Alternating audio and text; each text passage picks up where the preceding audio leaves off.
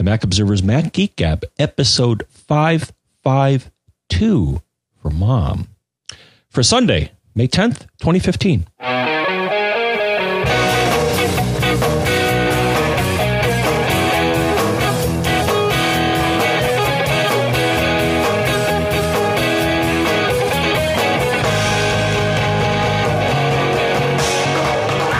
Greetings, folks, and welcome to the Mac Observer's Mac Geek Gab, the show where you send in questions, tips, cool stuff found. We answer your questions.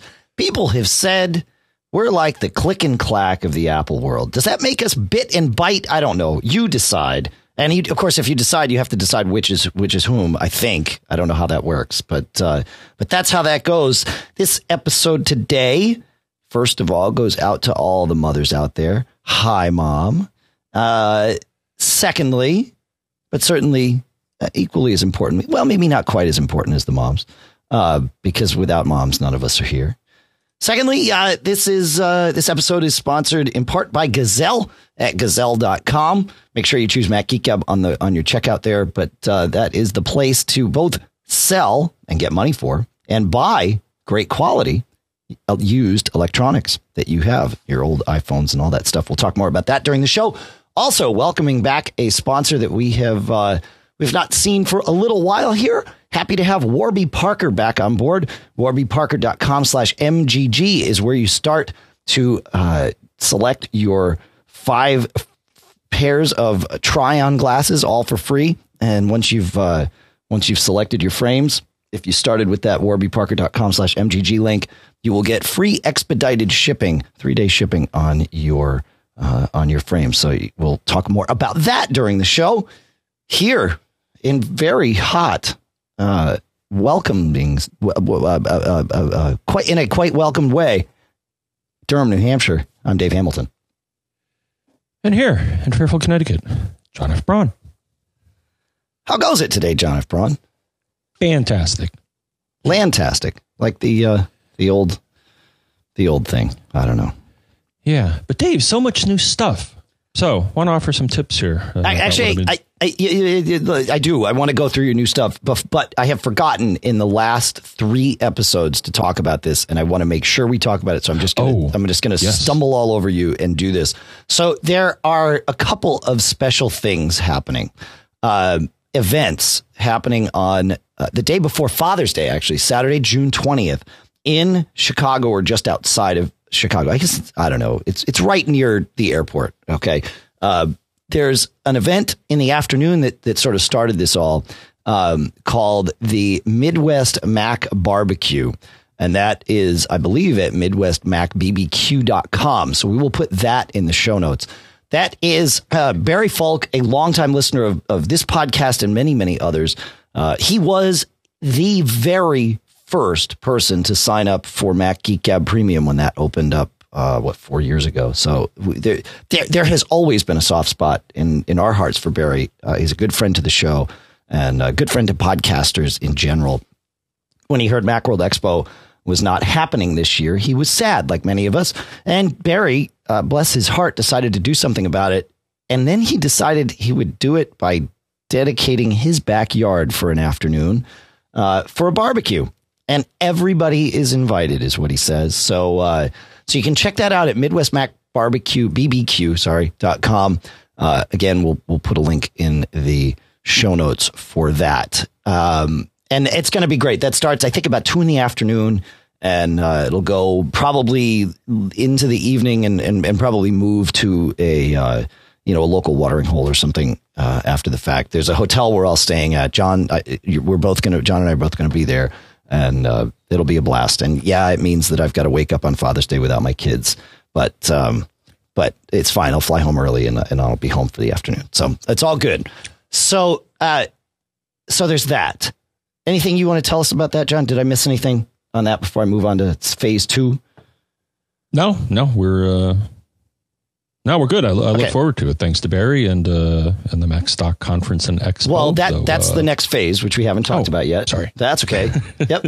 So no, so uh, then, as John alluded, um, the, the, afternoon is the party, right? It's the gathering. It's the good stuff. Uh, the reason we all get together. But if we are going to be together, well, why not make it a learning experience too and really kind of tie in both parts of what made uh, Macworld Expo the thing that we all like to go to every year. And and uh, again, uh, somebody stepped up. Mike Potter from uh, for Mac Eyes Only podcast uh, cre- has created MacStock 2015, uh, which of course is the inaugural conference for um, for for for uh, for for MacStock. It's it's the first one, and it'll happen in the morning. Uh, it won't overlap too much, if at all, with the barbecue. So uh, there's going to be some great speakers there. I, I am one of them. Um, Mike's going to speak. Chuck Joiner's going to speak. Julie Cool is going to speak. Gene McDonald, Guy Serle, a longtime friend of the show. Allison Sheridan, of course, uh, from the NosillaCast. Another long time. Everybody, we're all good friends, right? Tim Robertson, uh, currently of OWC, but also mymac.com, which he which he still does. So it's going to be an Eric Erickson who I actually don't know. So I look forward to to both speaking there. I think the speaking slots are pretty short. They're all like you know twenty or thirty minute slots, which is great.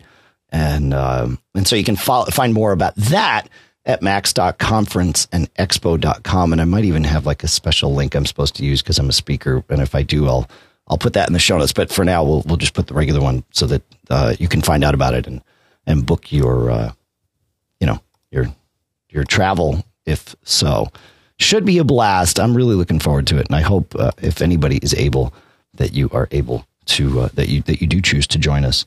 Yeah, because it should I, be a blast. Already, yeah, I already put it in there, but you can put it in again. oh, sorry. Thank well, thanks for thanks for doing that, man. Yes. All right. So that is uh, that's that. That's the the business that I I keep. We get to the end of the show, and I say I think, oh, dang it, I forgot to mention it. I you know time's ticking here, so uh, I know if you want to make travel plans, there's still plenty of time to make travel plans, of course. Um, but, uh, but so I'm, I'm, flying in. I guess you and I are flying in together, John, because we're going to go to an event in New York on Thursday night, and then Friday night we're going to mm-hmm. fly in. So there will almost certainly be some level of impromptu or perhaps coordinated, uh, just not yet coordinated gathering on Friday evening as well. Uh, at uh, the, I think there's the Holiday Inn Garden Inn or something it's on the barbecue website with the hotel that most of us are staying at. So, um, so you know, there, there, there probably will be a pre, you know, pre event of some kind. There's been all kinds of discussion about it, so I, am going to leave that alone for now. But it's something will happen. So if you can come in on Friday and be there early enough, that would be a good thing. All right, that's what I got. So John, you've uh, you've made some changes in your life. First, so many changes. The first was to, to fix a problem, right? The problem we heard during last week's show. Um.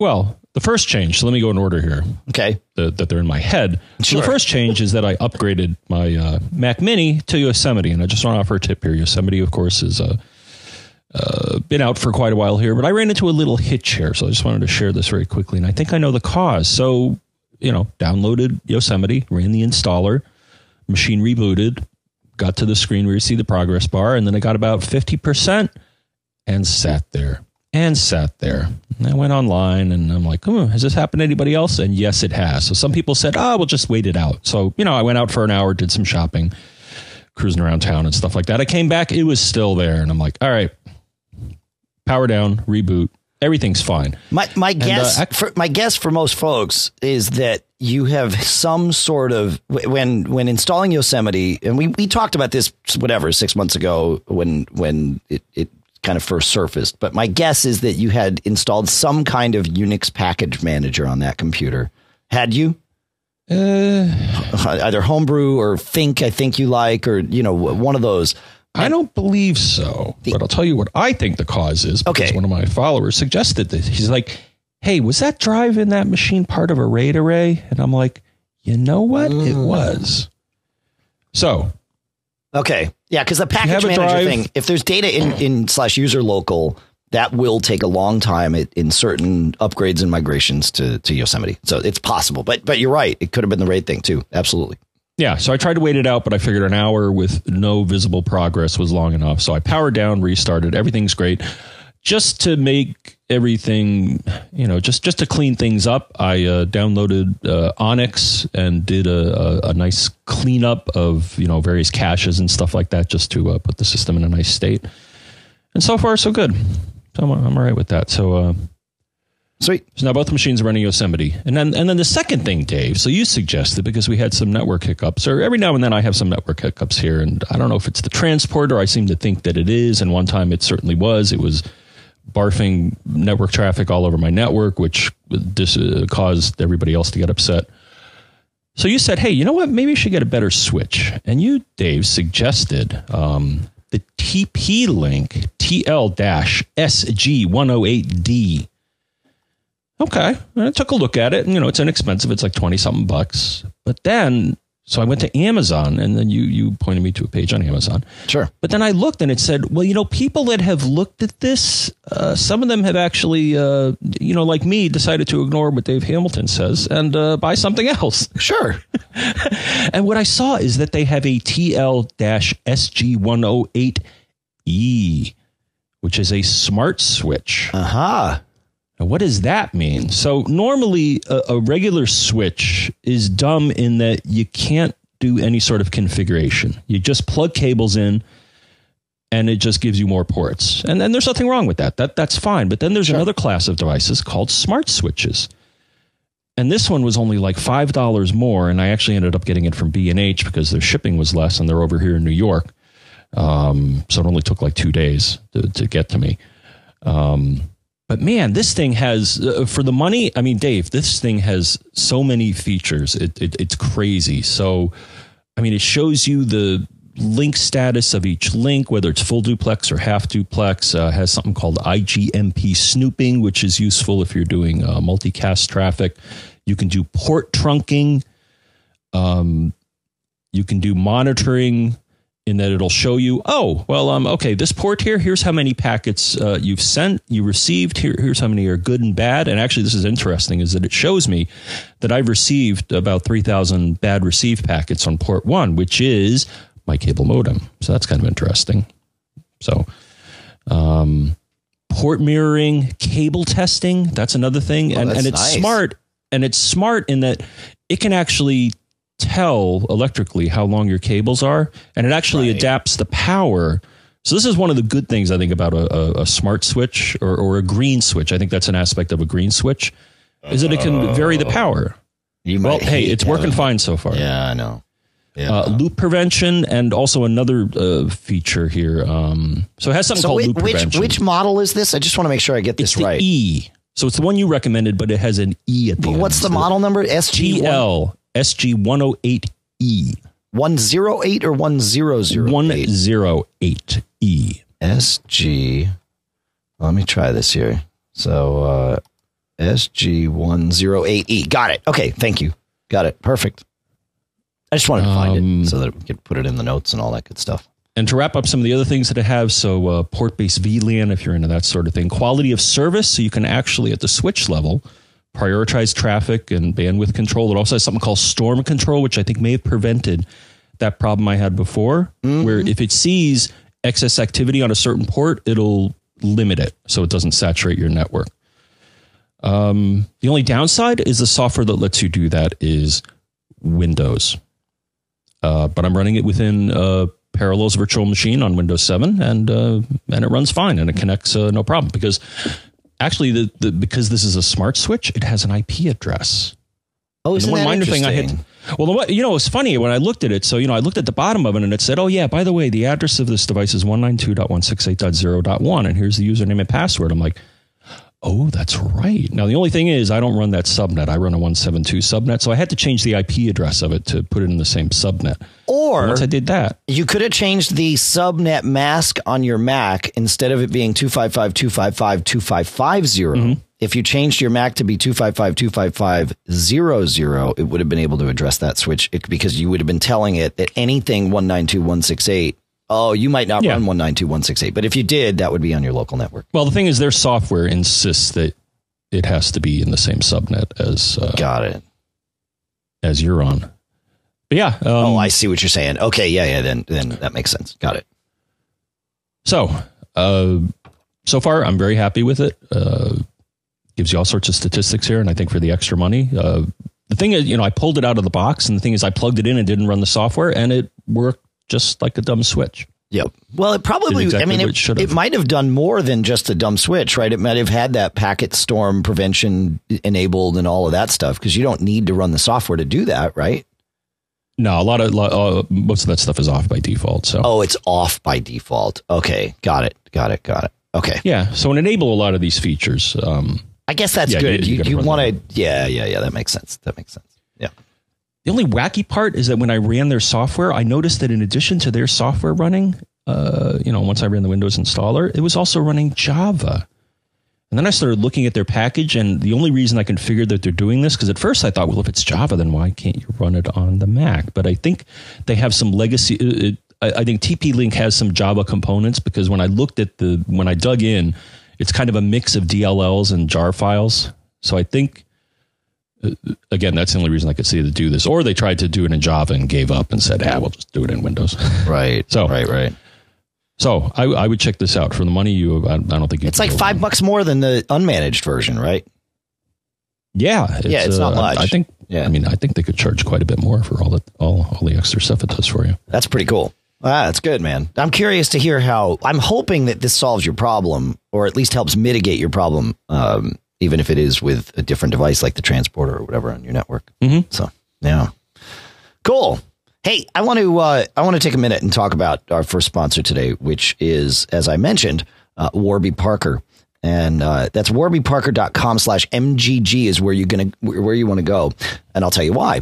Warby Parker sells glasses. Now that's that's an oversimplification of what they do. They started their mission because they they had a couple of problems with the way glasses were uh, being sold to to us people that need to wear glasses from time to time, right? Either uh, prescription or, or not, right? Most of the time, what ha- what's happening is you're at your uh, eye doctor's office or some place where there's like lots of fluorescent lights and you're in kind of a pressure situation. If you're at your eye doctor's office, you've got somebody that's basically paid to stand there and tell you how great you look in whatever frames you're trying on just so they can, they can get you to buy and move on. And uh, and it's it's not a pleasant experience. And then when you're finished with that experience, or it could be more pleasant, maybe it is pleasant, but it could be better. And then when you're finished with that experience, you you write them a check for like four hundred bucks for a pair of glasses that uh, hopefully is going to last you, you know, a couple of years. But you you might scratch them, you might do something to them. And so the folks at Warby Parker started this company said, "Wait a minute, we can fix this." And and so they did two things. First, they slashed the prices right? You can you're starting with uh, with you know polarized sunglasses for ninety five bucks. You're starting with prescription uh, regular you know clear glasses for the same ninety five bucks. Uh, even their like you know high end what they call their titanium collection starts at one forty five, and they're using premium Japanese titanium uh, on these glasses. These are high quality glasses uh, made in the same way that that you know the, the, far more expensive stuff is. John and I have both had uh, Warby Parker first sponsored this podcast almost exactly two years ago, and uh, I still have the pair of glasses that I got uh, from them then. They they're, they're they've held up extremely well. Uh, I got another pair of glasses to to go through this procedure again, and the procedure is the second part of what makes Warby Parker so good instead of standing in a room that has lots of frames and fluorescent lights and uh, you know your doctor's uh, staff there kind of pressuring you and, and and and doing that what you do is you go online in your computer comfortably and you can upload a picture of yourself to get a get an idea and you start trying out different frames on your face now this isn't this isn't the end of the process this is just how you start you kind of narrow it down narrow it down to five.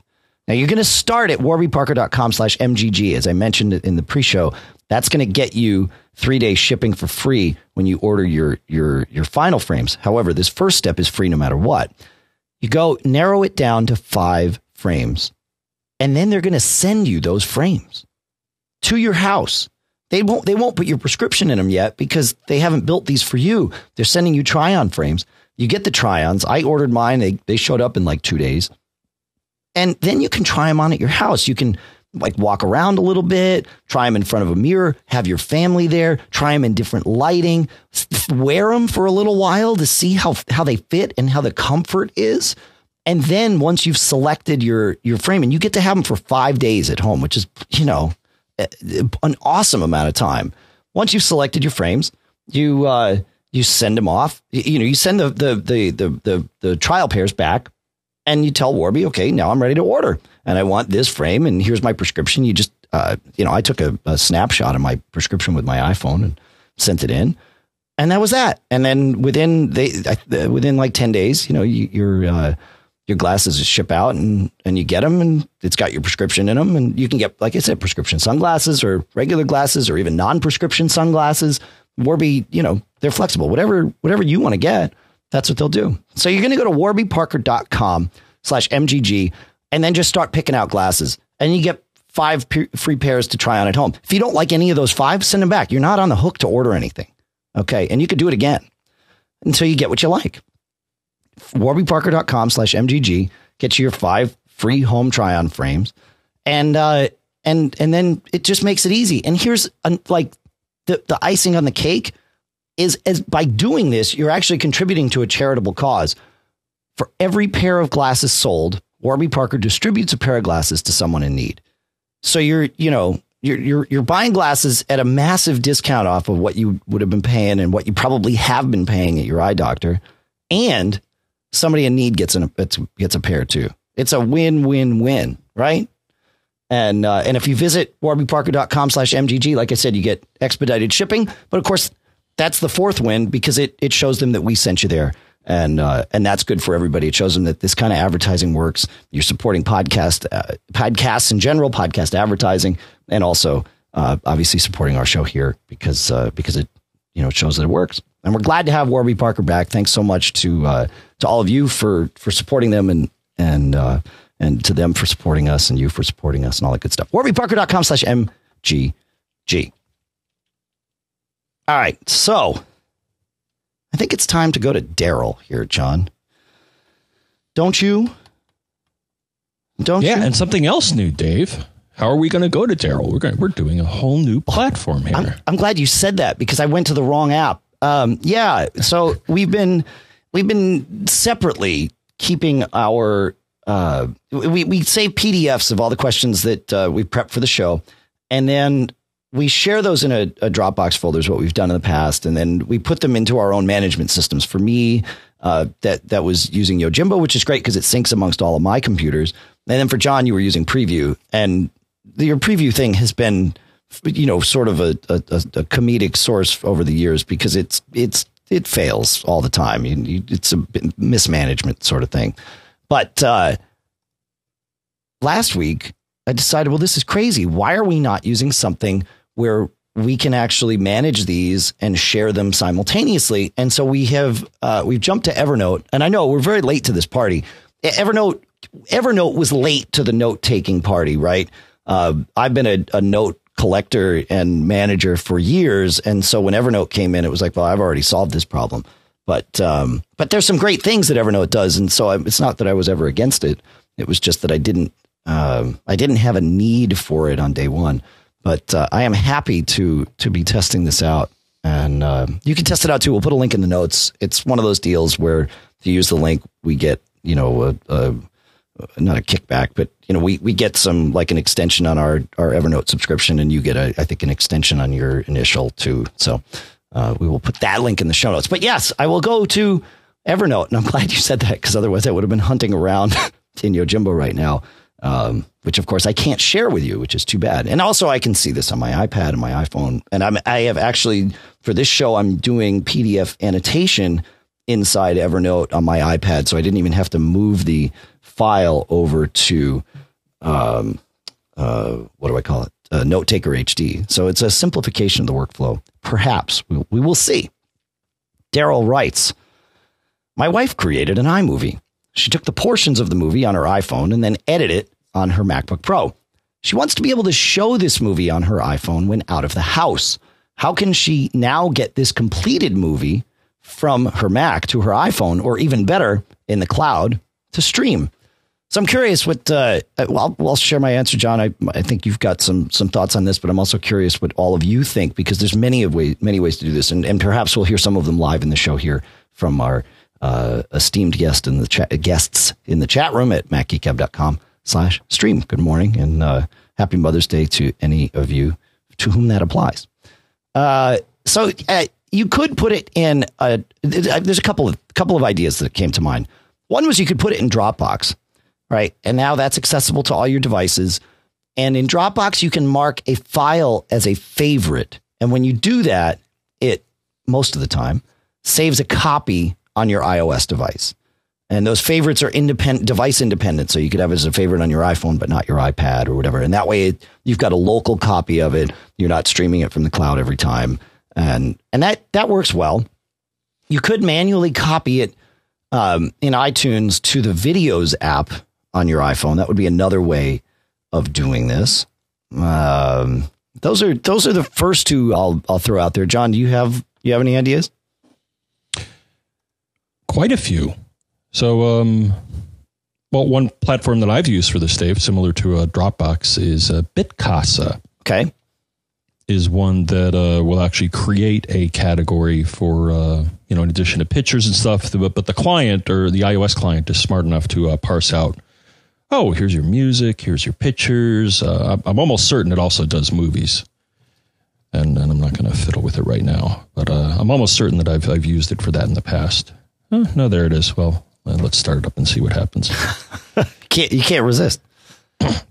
yeah, let's see. Mirrored folders. Yeah, I'm sure it has a movies category, so you could you could look uh, you could look into that. Um, Something else, actually, I mentioned in some prior shows, Dave. Uh, yep. Or one of our recent recent shows is the uh, that little SanDisk uh, gizmo there. If you don't mind dropping a few oh, dollars, yeah, for for the external hardware, yeah, sure, yep. The uh, iXpand uh, drive, which uh, you know lets you shuttle things using a USB port with your Mac, and then has a Lightning port where you plug into your uh, uh, iOS device and then run their software. And I absolutely used it to play a movie. Actually, a, a, my test case was a, a, movie that I had ripped, and I pulled it off of my uh, NAS and uh, put it on this drive, plugged it into my iPad, and I was watching a movie on my iPad. Cool stuff. Nice. Nice. I would. Um, you know, it's um, interesting that you said. You know, I wasn't sure about this, so you had said, um, uh, I believe, iTunes. Yeah. You know, it's funny because I noticed something. I've been researching some questions for people the other day, and they've done something with iTunes. It's kind of a mess, if you, if you ask me. But um, somebody was asking a question about photos and iTunes, and I was like, well, you can sync your photos using iTunes. Only if you have iCloud Drive turned off. Uh, iCloud Correct. Photo Library turned off. Sorry. Correct. And I don't know if we've mentioned that, but I think it's worth mentioning no, because right. I ran totally into that. Right. Yep because I saw that because I was like, well, no, you just you, you, and and the thing is, Apple's help articles even continue to say this. They're like, oh, you want to sync photos with your uh, iOS device? Well, use iTunes, and it's like, not if iCloud is uh, iCloud Drive is on iCloud, Photo iCloud Photos. Yeah, yeah, and it tells you that. It's like, well, what are you doing here? yeah. Basically, if you have your device up in iTunes and you click on Photos, it's like, well, why are you even looking at this section? Go go away. Yeah, right, right, right. So that kind of disturbs me that they kind of remove that functionality, be able to directly sync your photos. But the movies, it appears you can still sync uh, sync your movies from your uh, using iTunes. It's kind of kind of weird. I don't like it. Yeah, yeah. Um, another one that came to mind is is uh, a piece of third party software is Infuse from Firecore. Uh, that's another favorite of mine, and it does let you just put movies directly into it. Uh, VLC will do the, the same thing. Infuse has a is a really nice player um, and does a great job. So we'll put we'll put that there too.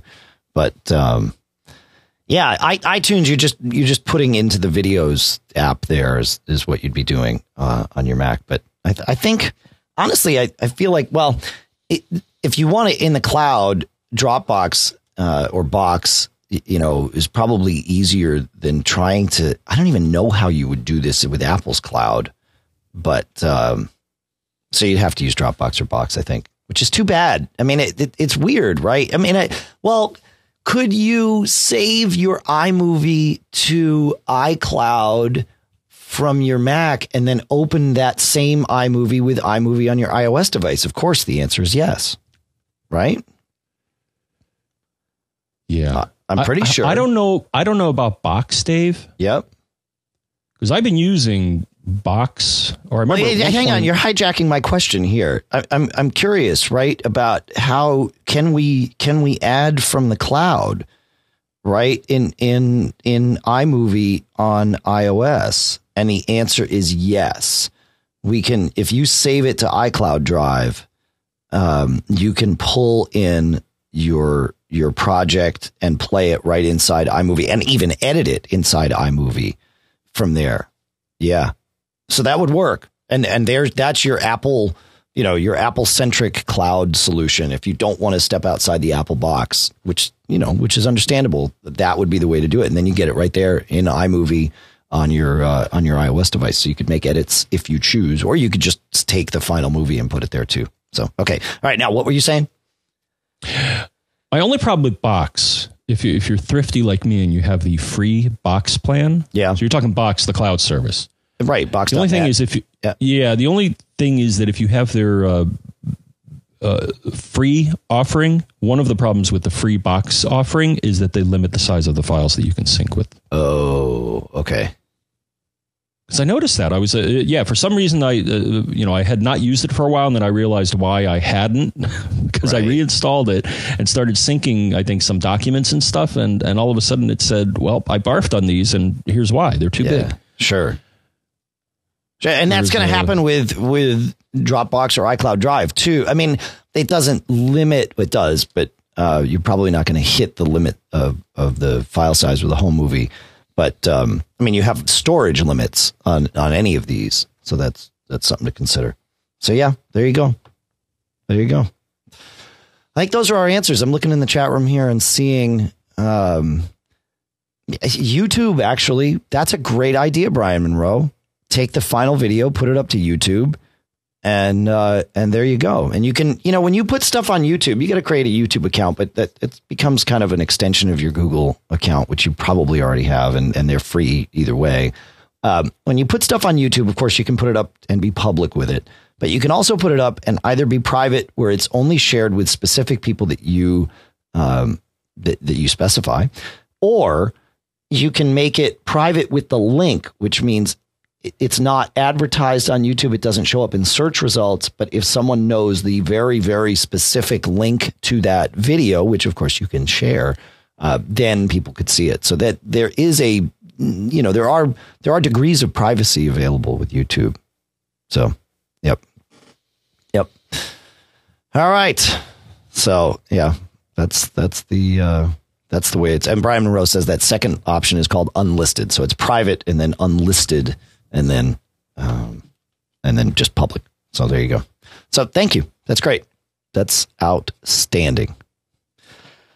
Uh, what else? Anything else on that one, John? Or time to move on to Finster. You know, I was wondering if Flickr. Yes, I'm looking right now. That was that. I, I yeah.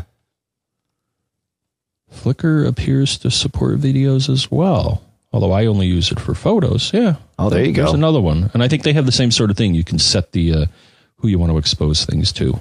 Ah, My photos, I well, my photos, I make them all public because sure. I, I have nothing to hide. Right, but but your like your photo backups that we talked about in a previous show, those are marked by default as private, and then and then you can change that. Uh, obviously, once the photo is in there, kind of as your backup, you can change it and make it public and part of your Flickr stream. But it it, it by by when it's just uploaded as a backup, that does not happen. No matter what your defaults are, your your photos are not uploaded public um, when you do it that way. So, which is a good thing. You know, that makes makes good sense. Sweet. All right, All now on to Finster. Gonna take us to Finster. There you go. Yes. So Finster writes I was looking at Apple's best practices for Wi Fi, and it says it is better to only broadcast at 5 gigahertz rather than both G and N.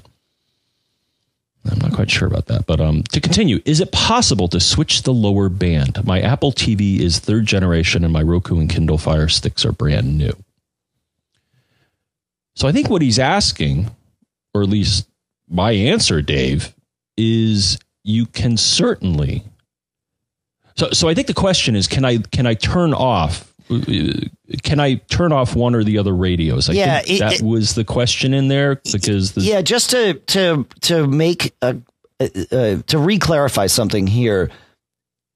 A- 802.11n is a a transmission protocol that works on either 2.4 gigahertz or 5 gigahertz. 802.11g only works I hope I don't get this wrong. Only works on on 2.4 802.11ac only works on 5 gigahertz, but N will work on either band. So the the point is the protocol should not necessarily be related to the to the to the band and what what Finster is asking is can we disable the um the, the the the one of the radios on the thing. And Brian Monroe tells me that I'm wrong which probably means that you can run 802.11g on on 5 gigahertz. He hasn't specified. Um he says AC works on both 2.4 and 5 okay. All right. Fair enough. Yeah. But but you don't want to you don't want to get to the point where you're you're marrying protocols and or confusing protocols and and wireless bands. And in this case he wants to turn off one of them one of one of the bands one of the radios in his device Correct. So I don't have the latest AC device, but I have uh, one that has everything but AC in it. So the answer is while you cannot turn off a radio, and that there is no ability to turn off either the 2.4 or the 5 gigahertz radio in the airport. However, there are a couple of things you can do, and, and I, I believe this answered the question you can limit what protocols are supported on the various um, uh, radios. And I think that's what's going to help you. So by default, if you get, if you take the, uh, at least this, this model airport, so I don't have the AC one, but if you take this model airport without AC uh, and you run the airport utility, and then you go to the wireless tab, and then to the wireless options dot dot dot button, you're going to see a number of uh, choices here. And one of them is the radio mode. And by default, it's wide open. It's like, oh, well, I'll let you do 802.11a or n on the 5 gigahertz radio and 802.11b, g, or n on the 2.4 gigahertz radio. And that's by default what it's set up for. Now, if you click on that pull down, you're going to get a couple of options that are going to start limiting and removing some of the choices. And I won't go into all of them. But what I am going to offer is a tip to help you fine tune what protocols you're offering on the various radios. So if you click normally on that menu, you're going to get two additional choices uh, that, that start limiting things. But then here's a secret, Dave. And I love these secrets. But if you hold down option, instead of getting three options, you're going to get 1, 2, 3, 4, 5, 6, 7, 8, 9, 10, 11, 12, 13, 14 crazy. You're going to get 14 choices. And I, I would say, Dave, best practice is that if you know you're not going to need a certain protocol, like for example, 802.11b is the oldest. And I think that's the, you know, uh, 11 megabits per second on 2.4 gigahertz. right I would say if you don't, if you absolutely know for certain that you do not need a protocol like 802.11b, uh, you may want to disable it and not make it a choice. And this menu will let you do that. It can let you select. So, for example, on the 2.4 gigahertz radio, you can say only do G or only do N or only do B if, if you want to. Though I don't Sure. know why anybody would want to do that, but you certainly can. So, I would say if you know again, all your devices, what you know their their preferred protocol is, then uh, set up your airport to exclude the other ones because I think the the downside, Dave, is that if you start the more protocols that you're supporting on either frequency, the potential for the network to operate at less than peak efficiency increases. It, we, depending it on won't the drag protocol, it. It won't right. drag it down. So, like in the past, some people have said, "Oh, well, if you allow 802.11b, then that's going to drag everything down to 11 megabits." And it's like, well, no, but it it it, it will. I think affect the uh, efficiency of everything in general. I, So I want to have I want to have I want to add something to that conversation, but but first with with Finster, y- y- yeah, you're right. On Apple's routers, you cannot disable either radio.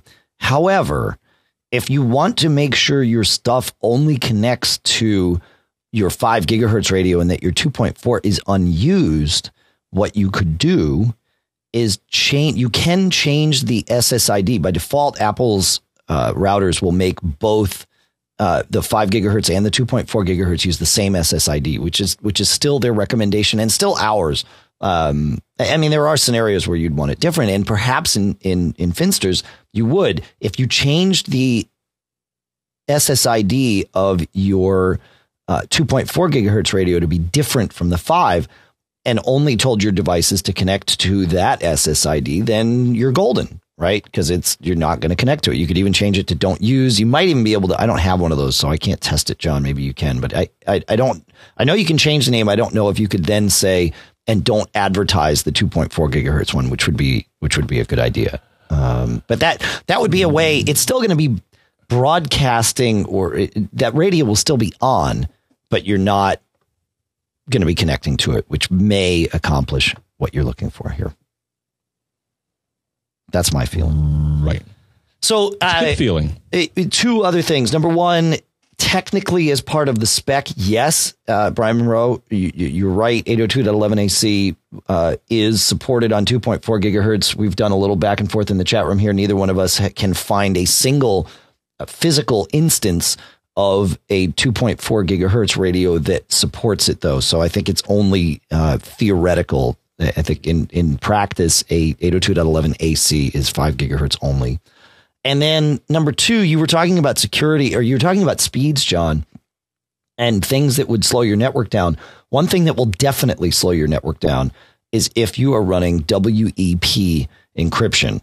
Uh, it is proven to be uh, very, very, very easily hackable uh, with CPUs that exist in our pockets and perhaps even on our wrists these days. Uh, WEP encryption can be cracked in a matter of, of minutes, usually single digit. Um, so, because of the its lack of of any kind of security, the standards body dictated that anybody using WEP encryption would be limited to 54 megabits per second. Now, you can't even use WEP on 802.11ac, but you can use it on N, but it won't be any faster than 802.11g because it, it, it is artificially limited to be slow if you're using WEP. So you should either use no encryption uh, or use WPA2. And then, then that gets better. So there you go. That's just a good reminder because I've, I've, you know, I run into people. I go to families' houses and they're like, "Oh yeah, we have this big long WEP key." I'm like, and you complain that your Wi-Fi range stinks and you get bad speeds, right? They're like, "Yeah, it's terrible." Like, okay, well, here's why. But you know, it's not their fault. They don't know. Um, nobody comes out and says this other than us, and that's what we're here for.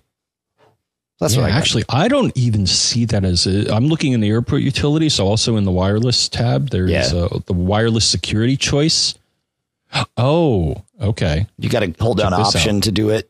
Exactly. Yeah. So the thing is, they don't, and I think that's a good thing. So normally, so their default menu only gives you WPA, uh, either personal or enterprises choices. If you insist, you can hold down option, and then it will give you a WEP choice. But yeah, like Dave says, I mean, uh, uh, Don't nobody should be using WEP because Right. it's. Uh, yeah, it, it's bad. It, it, it's, you might as well not even be using security. Right. Well, it, it lulls you into a false sense, and that's why the standards body, I think, that was the prime prime reason they did it. All right. Uh, I want to talk about our second sponsor here, John, which is Gazelle, as I mentioned. And uh, Gazelle has been a sponsor of Mac Geek Gab for a long time, uh, and for good reason. They do they provide a service that many of us can simply use over and over and over again, and that is they will buy back your used electronics and give you cash, and they make it easy. And so I'm going to do my best to talk through this process as fast as possible. But no matter how well I do, and I'm going to do pretty well, it's going to be faster for you to actually do, just do it. You visit gazelle.com, you select what kind of device you have. You'll notice I haven't told you to put your name in yet. You don't. You select what kind of device you have that you want to sell. You answer some questions about it, like is it you know uh, uh is it an iPhone or is it an iPad or is it a, a MacBook? And then, okay, it's an iPhone. Well, was it an AT and T phone? Was it a Verizon phone? What is it? An iPhone four? Is it an iPhone 5s? Is it a six? Well, how big is it? Does it have 16 gigs of RAM? Does it have or 16 gigs of storage? 32, 64, 128? Right? What's the answer? What condition is it in? Good, fair, poor? Answer the question. They give you some guidance. You know, this in- indicates, um, you know, fair. This indicates good. This indicates poor.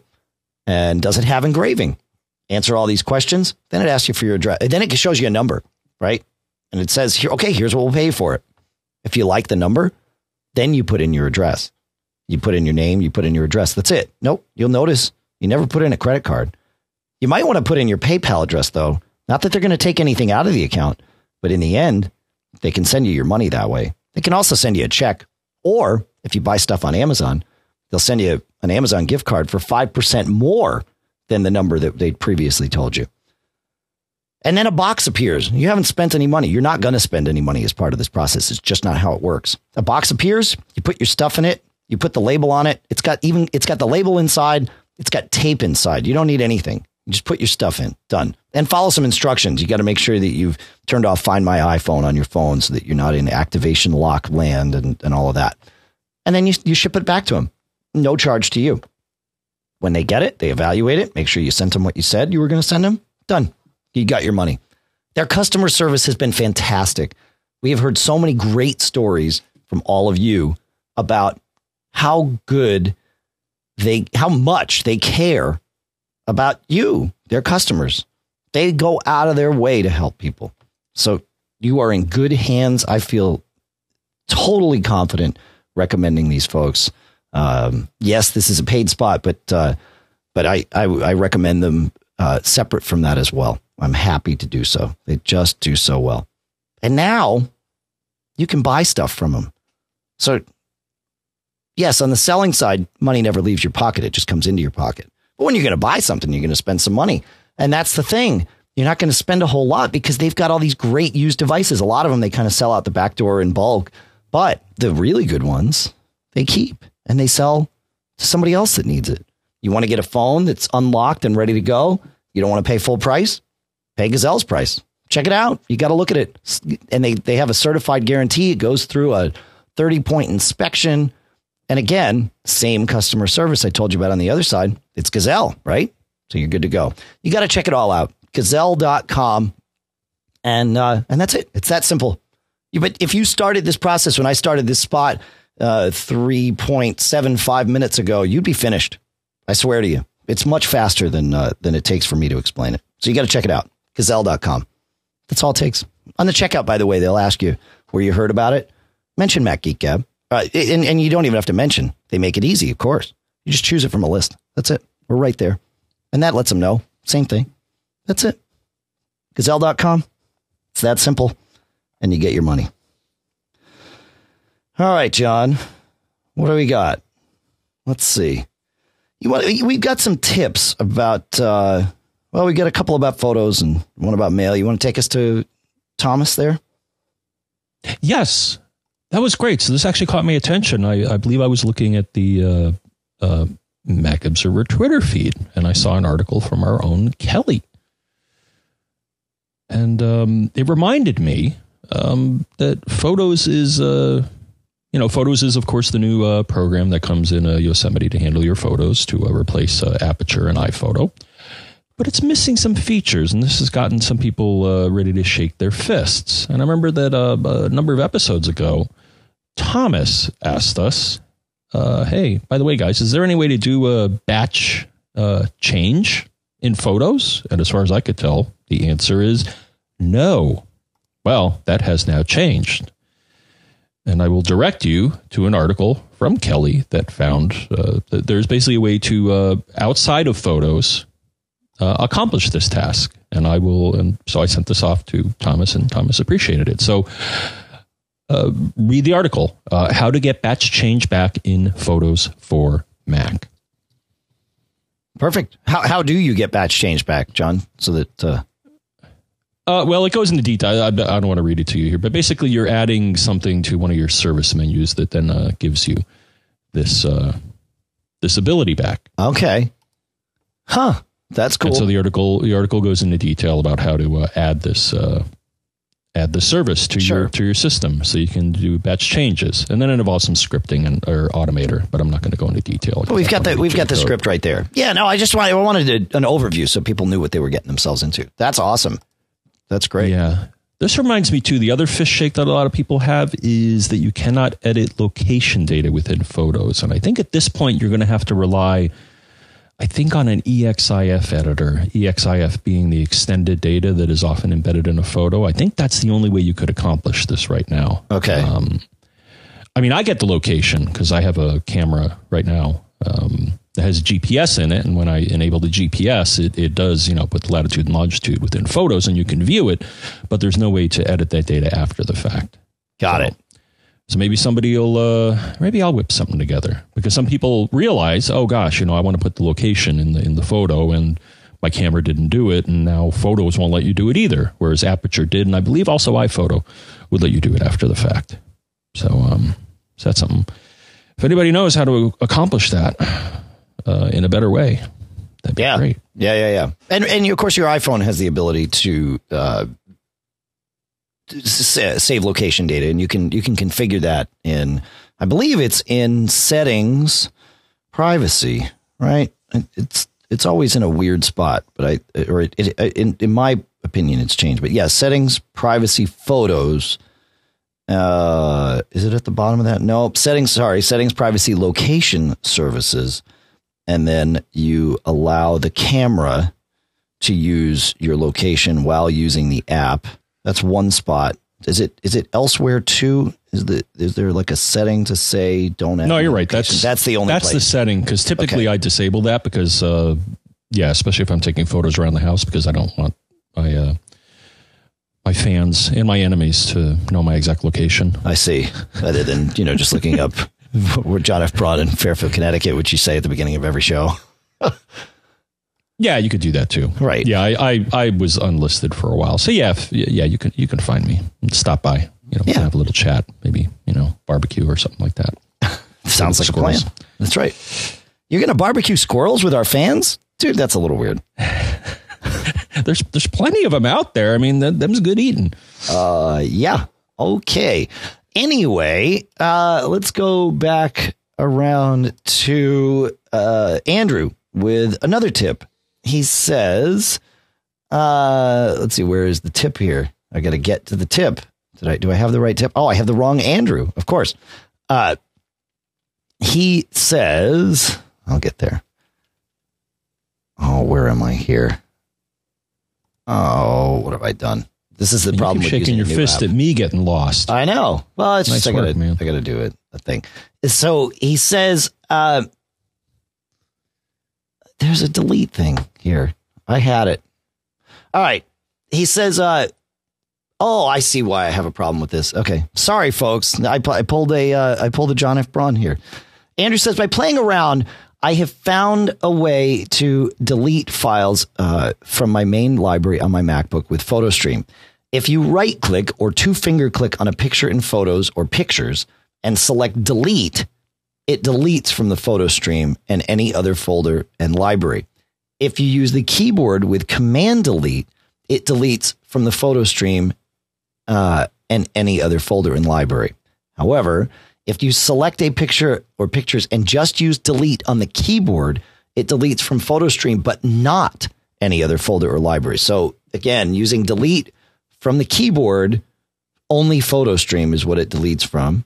If you use Command Delete from the keyboard, it deletes from everywhere. And then if you choose the right click menu, the delete there will delete from everywhere. Got it? It was it was easier to explain than it was to find, but now now I know why. It, I thought I had a reply from of my own in there that I was going to ignore, but in fact it was Andrew. And uh, and lastly, on the tips, I believe for this episode, uh, Seth has something you want to share for us, John. Maybe you'll do better than me. Ah, yes, this is a, a oh, I think a very good one here because it's something I didn't know. Yeah, because our sometimes I'm not paying attention, but our listeners are. So, um, this is in regards to mail. One thing that we pointed out here, especially with IMAP Mail, is that you want all your IMAP clients, whether they be running on your Mac or your iOS device or even a Windows machine or any computer, but you want the settings to the various major mailboxes to all be the same because if they're not, you're going to see mysterious things happening, like things disappearing. Now, it could be due to a bug in mail, which I think we've realized may be a problem. But it could also be that one of your machines is doing exactly what it's been told to. For example, um, here's one of the examples. Um, so, your trash mailbox is one where you can set the behavior depending on the platform that you're on. And in my case, actually, what I do, Dave, is um, now you could set your trash to never empty. But to me, what's the point of the trash unless you empty it? Um, I actually, uh, so so let's say that you want to not ever get rid of your trash, or I guess delete is uh, how how it may also be uh, classified. Well, Seth noticed something here, which could explain why you're seeing weird things happening with iCloud. And then if you go to the iCloud web interface, the default setting for trash or the only setting, I believe, is to delete after 30 days. Right. Yeah. And as far as I can see, there's no way to change that. So if you want to retain your uh, iCloud trash data, don't put it in the trash. Well, don't put it in the trash. Now, I think the one thing is that if you are maintaining um, now, the thing is, people may not know, I'm going to tell you now, is that there is a special interface to Time Machine through mail. So if, you, if you're running mail and then you go into Time Machine, you then get a special interface that looks like mail, but well, it's a, it's a cross between mail and Time Machine. And in that case, Dave, I believe um, you can go back in time. If you made a time machine backup at that point in time, you could retrieve it because I believe it will uh, mm. save the local copy. So all is not lost if you all of a sudden remember, oh my gosh, there's this thing I, I trashed 31 days ago, and now it's it's it's gone, and I want to get it back. You should be able to re- retrieve it with your time machine backup because it does. That's true. Save yeah. your uh, mailboxes. Uh, a good thing to know. I haven't had to do that as of as of late, and I don't believe they've changed that. And you know, it's it's interesting. You mentioned that about iCloud, uh, which is fine. Google Gmail uh, does the same thing. You can set mail to delete on its own and purge the, the the stuff out of the trash mailbox on you know on like you said the the ever after a week or a month or whatever schedule.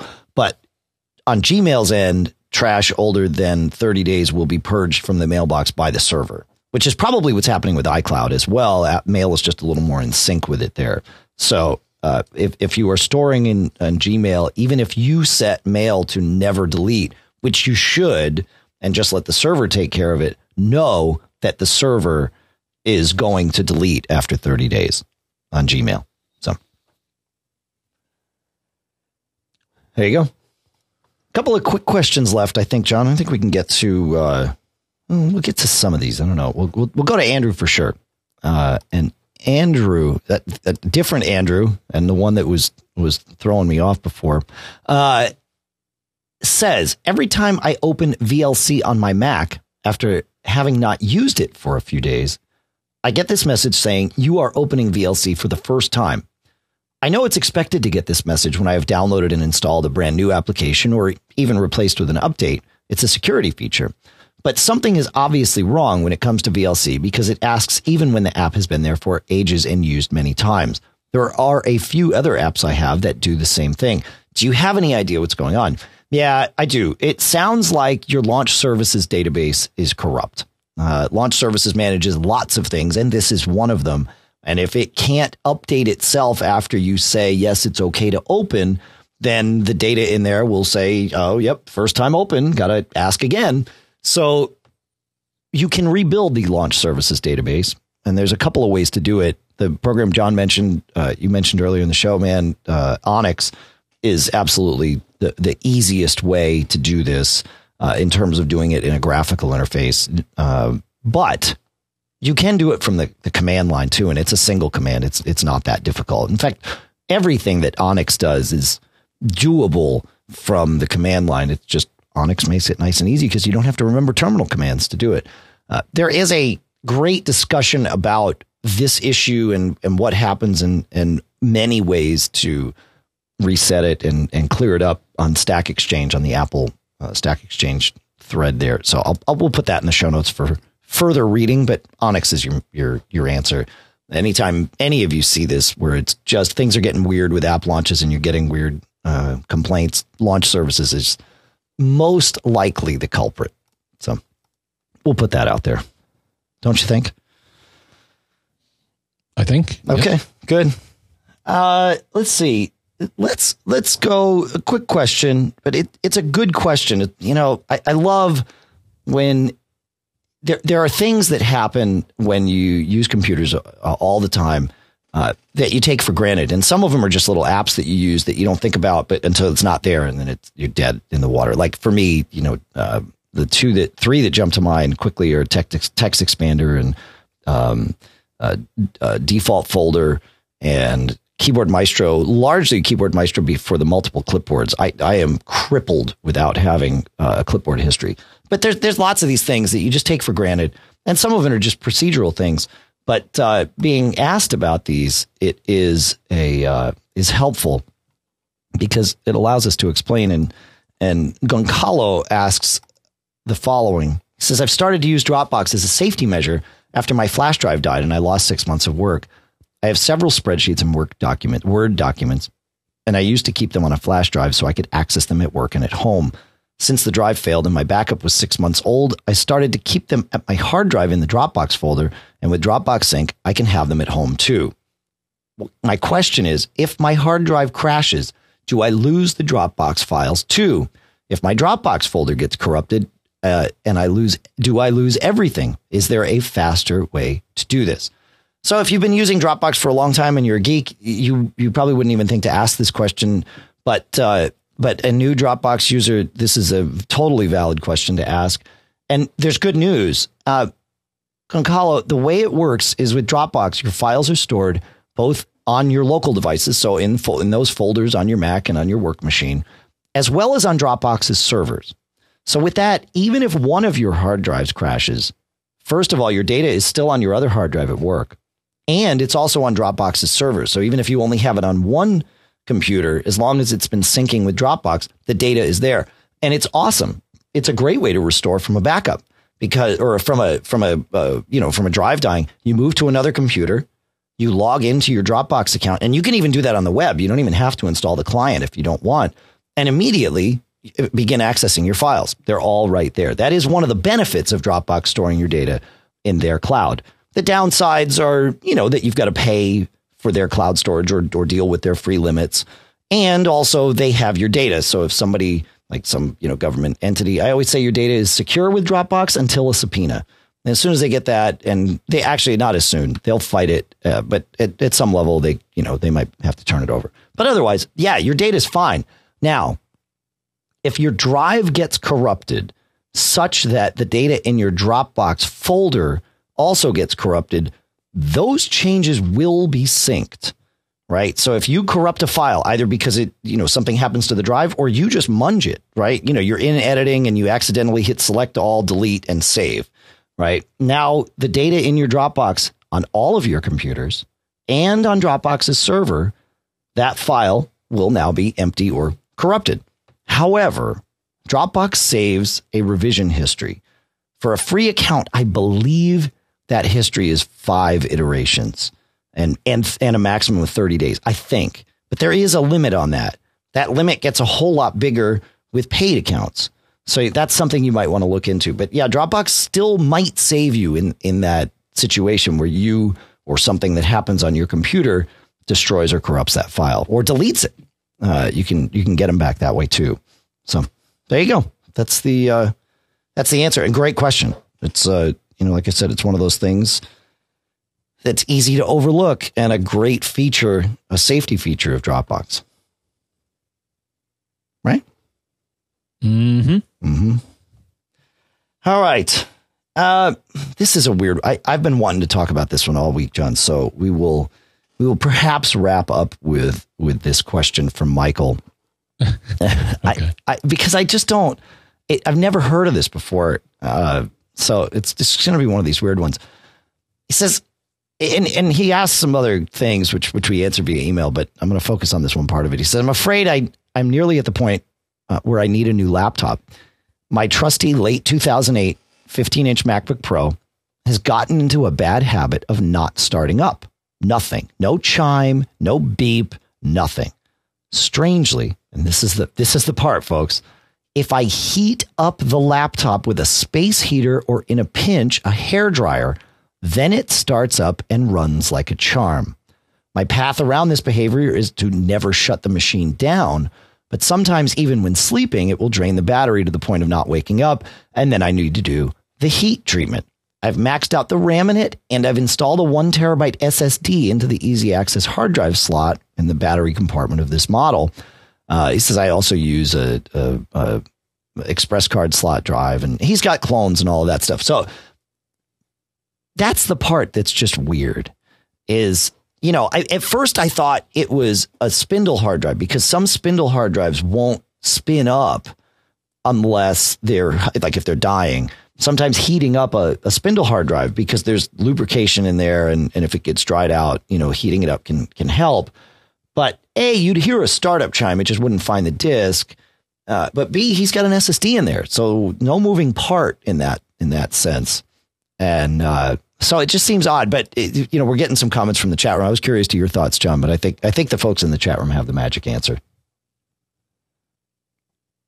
as to why this is happening. Yeah. Oh, yeah. No, well, it, it uh, mirrors uh, what my thought would be. So yeah, it's um. So this this would be going to physics. The thing is, most things, when you heat them, expand, and when you cool them, contract. So I think what's happening is well, boiling it down, I think it's a it's a bad either solder joint or or flaky connector. Okay. And in this case, it's probably the connector that's going from the keyboard to the motherboard in that machine because the power button, last I checked oh, on that right. class of machine, the power button is actually part of the keyboard assembly. So if you've been in that machine, that may be you may want to double check and make sure that that connection is clean and uh, well secured. If I recall, by default, when you uh, when you have that connection, it, it actually has some uh, uh insulating tape over it to kind of hold the connector down there. Yeah. So yeah, I'm with the other people here. Is that yeah? I mean, it totally makes sense. I mean, the, the good news is that it's it, it sounds reproducible and that when you're at a certain temperature, it's not making a connection, but then when you heat things up, it, it expands well, enough to well, and it may make be, the right connection. And it, then when you press the power button, it works. It may be that it's a bad connection. If it's not the, the entire keyboard, right, it could just be a bad uh, connection in the power button itself, right? And so uh, oh, sure. He, right. Heating that up does it, but you don't use the power button at any other time because the computer's on. You open the lid and it wakes up. You don't need the power button. So I'd be curious actually if while you're using it, I mean, obviously the computer itself is generating some heat. So this is not an isolating experiment, but I'd be curious if you hit the power button while it's running. Just tap it once. It should bring up the little shutdown dialog or the you know the restart, shutdown, sleep, or cancel dialog is what should appear. I'm curious if it would. Yeah, I'm totally with you now. I now I get it. That of course that's what's happening. Yeah, that makes sense. yeah. So if you wanted to repair it, I would say replacing the keyboard maybe but this is an old I mean this is this is the class of machine that I recently uh No. You know, this is one oh, step past you. Late. Oh, I know because I had I. Yeah, that's what I was saying. Yeah, I had an early 2008, so this is the late 2008, which I believe was the first unibody, right? I, I, I would believe that too. He didn't say that specifically, but I'm I'm 99% certain that that is correct. I'm I'm with you on that. Yeah, because he, he said it's got the the way easy uh, hard drive access support, which Oh, we, which we yeah. did not have, right? but No, we had the way hard, most certainly. almost impossible. Well, it's not impossible. Like I said, Lucas and I did it last weekend. I mean, it was a 20 minute thing. Once you've done it, it's like, it, it- what? Well, once you've done it and when you have the iFixit instructions, I, I can't stress enough how differently I view the concept of opening a laptop now that iFixit's instructions exist. Because without those, think about this, right? You know, it used to be, and this is why I, I swore off opening laptops. You had no idea where to even start. You just start looking at the thing. You're like, well, I see some screws here. I see some screws there. I don't know if I need to unscrew these or if I do, in what order, right? I mean, these iFixit instructions take all the guesswork out of it and it makes a huge difference because there's parts like on our old ones like the early 2008s you know you had to you unscrewed all the right things and you flipped it around the right ways and then finally it was time to take the keyboard off. But you know you had to start lifting from you have to start lifting from the back and then get to the front and pop these clips that take a lot of pressure more pressure than you would ever feel comfortable just guessing at doing. And then, oh, by the way, don't lift too much because there's that keyboard connector way in the back where you started. I mean, you know, knowing this is way more than half the battle. It's like 90% of the battle. So those iFixit instructions, it's, it's killer. It's killer. You can't live without them. I can't. I, I won't open laptops without them. I don't. I don't want to. I, Oh. I the last laptop I opened before iFixit existed was for um, uh, the the guy who wrote. I mean, he did a lot of other things, but he wrote Miami Vice, the theme song, right? Uh, Jan Hammer. I did some work for him, and he called me up and he's like, "Oh, Dave, I you know I need the data off my son's dead laptop." And I'm like, "Okay, man, I, I'm going to do this because I love you, but here's the deal." uh, I will open it up. I will get the hard drive out, but I will not. This laptop, we are sacrificing everything around the drive, right? If, if you're okay with that, he's like, I don't care about the laptop. I just want the data off the hard drive. My son needs this stuff. And I thought, okay, fine. So I just dug in and ripped in. And when I found the hard drive, I ripped it out and put the rest of the laptop in the trash. It was like, okay, that's a recycled, you know, I mean, I, I took care of it mostly responsibly, but, but there was no, there was no effort to maintain my breadcrumbs of a path going in. And then after I fixed iFixit came around, then I, then I was like, oh, okay. You know, but it was a, t- it was an iBook or something that I had never been into before. So that was the last one. Oh yeah. Well, same with this mini, dude. I would uh, the, uh, first off the Mac Mini, at least the one that I have here, the 2010, and I think it gets worse as they get newer. But this machine was not meant to be worked on by. Uh, well, uh, I'll say that the memory was intended to be replaced by the user because it's right there when you pop open the the when you screw off the bottom. But the hard drive, unless you had those instructions, because it actually involves you moving the motherboard Oh yeah, right. moving the motherboard ever so slightly because they didn't have quite enough clearance for the hard drive to come out unless you pull the motherboard forward, but you don't want to pull it forward too much because then you're going to disconnect the IR sensor Right. in this in this class of machine. But I remember reading that and I'm like, oh man, if I didn't have the instructions, I would have destroyed everything, or at the very least, would have disconnected the IR uh, receiver. Not that I really use it on the Mini that much. Yeah. It's interesting they still have it. I wonder if they still have that on the uh, on the latest Mini. I, yeah, I don't know. I've never been inside a mini. Those I, I hear are, you know, not as easy. Hey, um, before we wrap up today, I, I just want to very, very quickly. Uh, I, I had I had my my epiphany moment with the Apple Watch this week, um, and it actually happened during an episode of our Daily Observations podcast. I, I um, uh, it might uh, I think it was Thursdays. I believe it was Thursday's episode of the Mac Observer Daily Observations. I'll find the link. I'll put it in the in the show notes. I'll find the show, but it, I'll, I'll summarize here too. But it's a great podcast. You should listen to it. Short, like twenty minutes each day. I'm not always on it. Jeff Gamet brings in different members of the staff to talk about different things. But anyway, uh, I uh, I had been keeping, you know, so I've been wearing the watch since it showed up. So two weeks and two days now because it's Sunday, and there's some things about it that are fine, but you know, I just didn't get the whole. I didn't. I hadn't bought into the whole use case of it yet, and part of the issue was a lot of the use of it sort of sort of stinks because third party apps aren't there yet, and we can't really blame the vendors. They you know, they've only had the watch for two weeks at best, right? So and and there's you know a lot of the glances are slow, but my problem was I had left all of these third party apps just cluttered up on my watch. That, you know, I keep a lot of apps on my iPhone. And so all of those, if they had watch apps, just appeared on my watch. And then, of course, all the glances were there. And I was keeping them even though I wasn't using them because I have this hope of, well, you know, each of these vendors is probably some of them anyway are going to update their watch apps and make them better now that they can really test on the device and see about timing and, you know, how long it takes to do things and what's bad and what's good. And I realized that's exactly the wrong way to do it. The watch should be a very, very, like almost ruthlessly streamlined experience. And so you got to just turn off all the apps that you're not using. Certainly turn off all the glances that you're not going to use and really, really, like, again, ruthlessly streamline down on what you're doing with the watch. And I did this on Thursday. I still need to do more of it. And all I'll do is I'll just watch the update logs. I don't have my iPhone update apps automatically because I like to see change logs. And that's my way of, of forcing myself to, to reminding myself to read change logs. So I do that anyway. And I'll see when somebody says we've updated our watch app. And it's like, okay, I'll go turn that back on and try it again. But it, you know, whereas with my phone, for the most part, I can just leave piles of apps on there and again, for the most part, they don't just go off and run in the background Skype um, and ruin things. But uh, on the watch, it, it, was definitely not the case. So it, yes, there's still some things that Apple will and will need to, and I'm sure will change with the watch in terms of what they, they need to really coalesce updates, uh, especially for glances. When I go into glances, it should just update everything. So because I I get a lot of time where I get to a glance and it I, I get this blurry watch screen while the, the app is blank and I get, you know, like five to 15 seconds of waiting for the data to come in. And if I have to, my feeling on the watch is if I have to interact with it for more than five seconds, I should just go get my phone. So these glances need to be made a lot faster, but they need to do it efficiently so that they're not burning up the battery.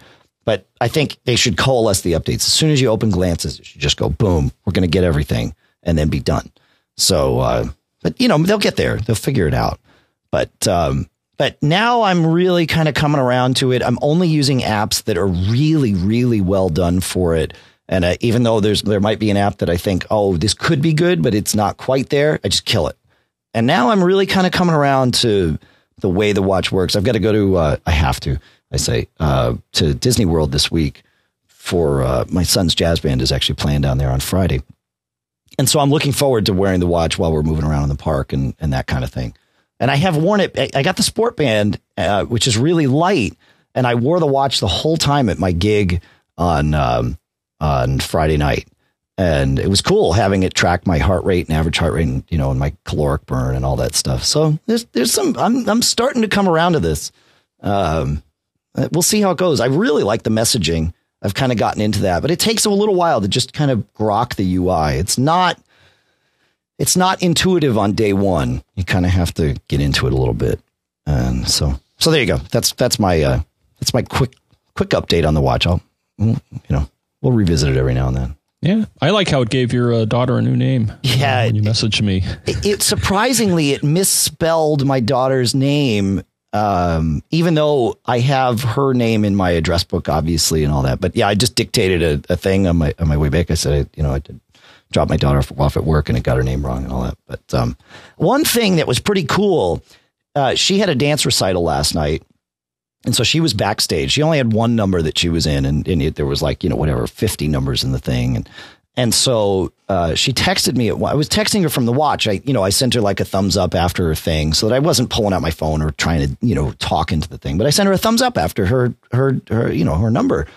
And she said thanks. And then she said, "How's the ballet?" They did a, uh, they a, a, ballet adaptation of Charlie and the Chocolate Factory, which was awesome. And she wrote me, "How's the hmm. ballet?" Now I have all my canned responses on the on the watch, uh, you know, for text messages, which you can set. You can customize those in the watch app. And so I knew I had one in there that said sweet because sometimes I respond with sweet. So I figured well, I'll put that in there and I'll go get it. But at the top of the list, before it had my pre, you know, pre-entered canned responses, it saw that she asked me a question. And so there were three responses at the top: good, great, and bad. And I thought, man, that's killer. And so I just typed, I tapped great. It was just right there. She asked, how is it? And I tapped great and it was done. So this kind of thing, you know, where it's, it's sort of not predictive, but context sensitive. Uh, that's where this device can, it really is, you know, it, it's efficient at communication. So I'll say that. So it, it's, I'm, I'm kind of getting into it. You know, Twitter's app, horrible. Twitterrific's watch app, awesome uh, you know, the Twitter app it does like two things, and you never would want to do either one of them. Whereas the Twitter Twitterrific app lets you see when people mention you, and you can reply and eh, you know do different favorite and retweet. And so again, there's just you know it really is up to the app developers, both Apple's internal app developers as well as uh, third parties, to really define what works. But Twitterrific is a, a killer example of what works really well on the watch. You have to you can get the free Twitterrific app for the iPhone, but you have to pay to get notifications to make the watch app useful. It's a couple of bucks. I mean, it's not, you know, it's not horrible. So anyway. Mm-hmm. Yeah. I'd be really impressed if in addition to those list of choices there, Dave, they added both a thumbs up and the pile of poo emoticons. well, you have. I mean, I do have a thumbs up. Uh, you know, the, there's the animated emoticons on the watch. I'll send you one so you can see them. But because um, you can get them on your iPhone, even though you um, even though mm-hmm. you can't send the animated ones, you can see them. So I'll send you one of those so you can see what it looks like. All right. There we are. So it's kind of cool. I'm I'm coming around to it. A week ago, I was like, eh, I don't know, but now I'm like, you know, it's interesting. It's interesting. All right. Well, we survived the first show using Evernote. How'd you like it, John? Uh, it didn't crash. Sweet. You found, so, uh, we, we both found that, well, other than when I blew it, but, um, you know, we, we found our, our things better and it's nice because we just put them in there. And now when I clear through the show notes, I'll delete them and then they're gone for both of us. We don't have to, you know, manage. So, yeah. Yep.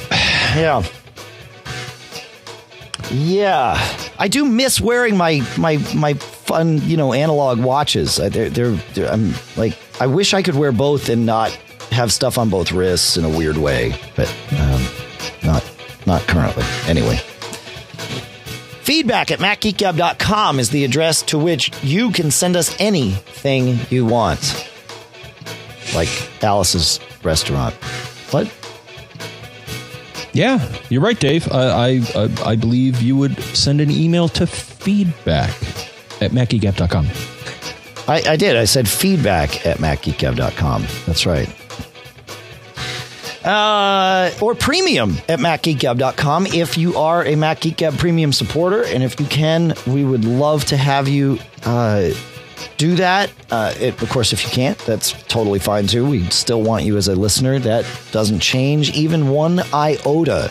Uh, but check it out if you uh, if you are able and interested at macgeekgab.com. That'll that'll get you get you through, and you can check out how to uh, how to support us and make a decision from there. But we'd certainly would appreciate it. And to all of you who are premium subscribers already, uh, our heartfelt thanks. Thank you very much. It really, really um, it helps. I mean, it, it makes a difference, obviously financially, but you know, just the the seeing your support there is is uh, humbling and inspiring. It really really does drive us to to make the best show we can every single week for you.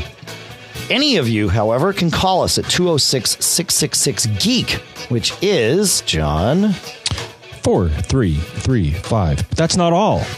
It's not there all. Is well, you know, I realized, John, that there are all these international iTunes reviews that I oh, had, yeah, thanks for that. That we had completely uh, that we don't get to see. But I signed up for uh, my podcast review service from Daniel J. Lewis, and he's written this killer engine that lets us see all of these.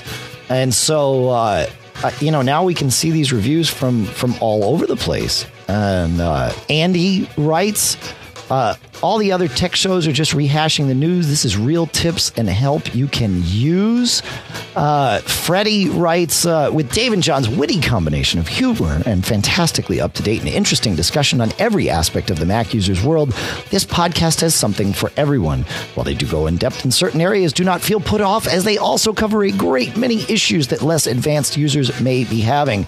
Not only is this podcast enjoyable to listen to, but also very useful if you want to learn more about your Mac or ask the geeks a question. So that's just a sample of some of these. In fact, Stephen Sheridan, which I think he it, it came from an Ireland review, which he might have written when he was over there, or, or maybe it's a different Stephen Sheridan. Writes uh, an excellent podcast covering all things Mac. Dave and John do an absolutely great job of informing listeners about new Mac technology, along with answering quest- listeners' questions on Mac related topics, and goes on from there. So thank you so much for the reviews. It really, really it helps us. Um, I mean, it's great to see, obviously but it really does help us um, in terms of ranking in iTunes and all that stuff. Uh, so we appreciate it. We appreciate it. Yeah, yeah. I saw us up there the other day. If you, if, uh, typically, if you, uh, I think if you go to technology and software how to, Yeah. uh, we're, we're typically uh, along with uh, our other podcasting friends. uh, Yeah. usually up there somewhere. Yeah, it's good gives me stuff. warm fuzzy. It does. Yeah, no, we appreciate it. It's a it's a great way to be able to help the show and it doesn't take you very long. So uh, so please if you if you've got an, a spare minute, do that. And uh, we are up. I think we're at 550 reviews or so uh, worldwide. I think US is just over 400 now. I'd love to see US get over 500. And it wouldn't take many of you, you know. I'm just saying. It wouldn't take many. I'd like to thank Michael Johnston, host of the iOS Show podcast and also publisher of GetAppler.com, for converting this show into AAC and adding all those chapters and links and timestamps and all of that for uh, for all of you. Thank you, Michael. Also, the folks at CacheFly, C A C H E F L Y.com, for uh, the bandwidth to get the show from us to you and the hosting on all of their points of presence all over the world. Makes a great difference for getting your downloads to you quickly. CacheFly. And uh, of course, to our sponsors, great to have Warby Parker back. WarbyParker.com slash MGG to get you free expedited shipping. And your five free pairs of glasses could be yours by the time you're hearing the next episode of Mac Geek. Just go there now, WarbyParker.com slash MGG. No obligation to buy, but go try them on. It's fun. It's a fun process. WarbyParker.com slash MGG. Uh, also, as we mentioned, Gazelle at Gazelle.com. Buy or sell, sell or buy used uh, Macs and iTunes, iTunes, iPods, iPhones. Smile at smilesoftware.com, makers of uh, PDFpen and TextExpander and all that good stuff. Squarespace at squarespace.com slash MGG. Build it beautiful with Squarespace. Lynda, L-Y-N-D-A.com slash MGG for 10 free days of their awesome training videos. And of course, iMazing at iMazing.com. Coupon code MGG gets you 20% off of some great iTunes and or iPhone management software. So you got to check out iMazing. All through Backbeat Media. John, you started the show. Why don't you uh, wrap it up with some some killer advice? I started it, Dave, and I'm going to end it. And how I'm going to end it? I'm going to end it by telling everyone don't get caught.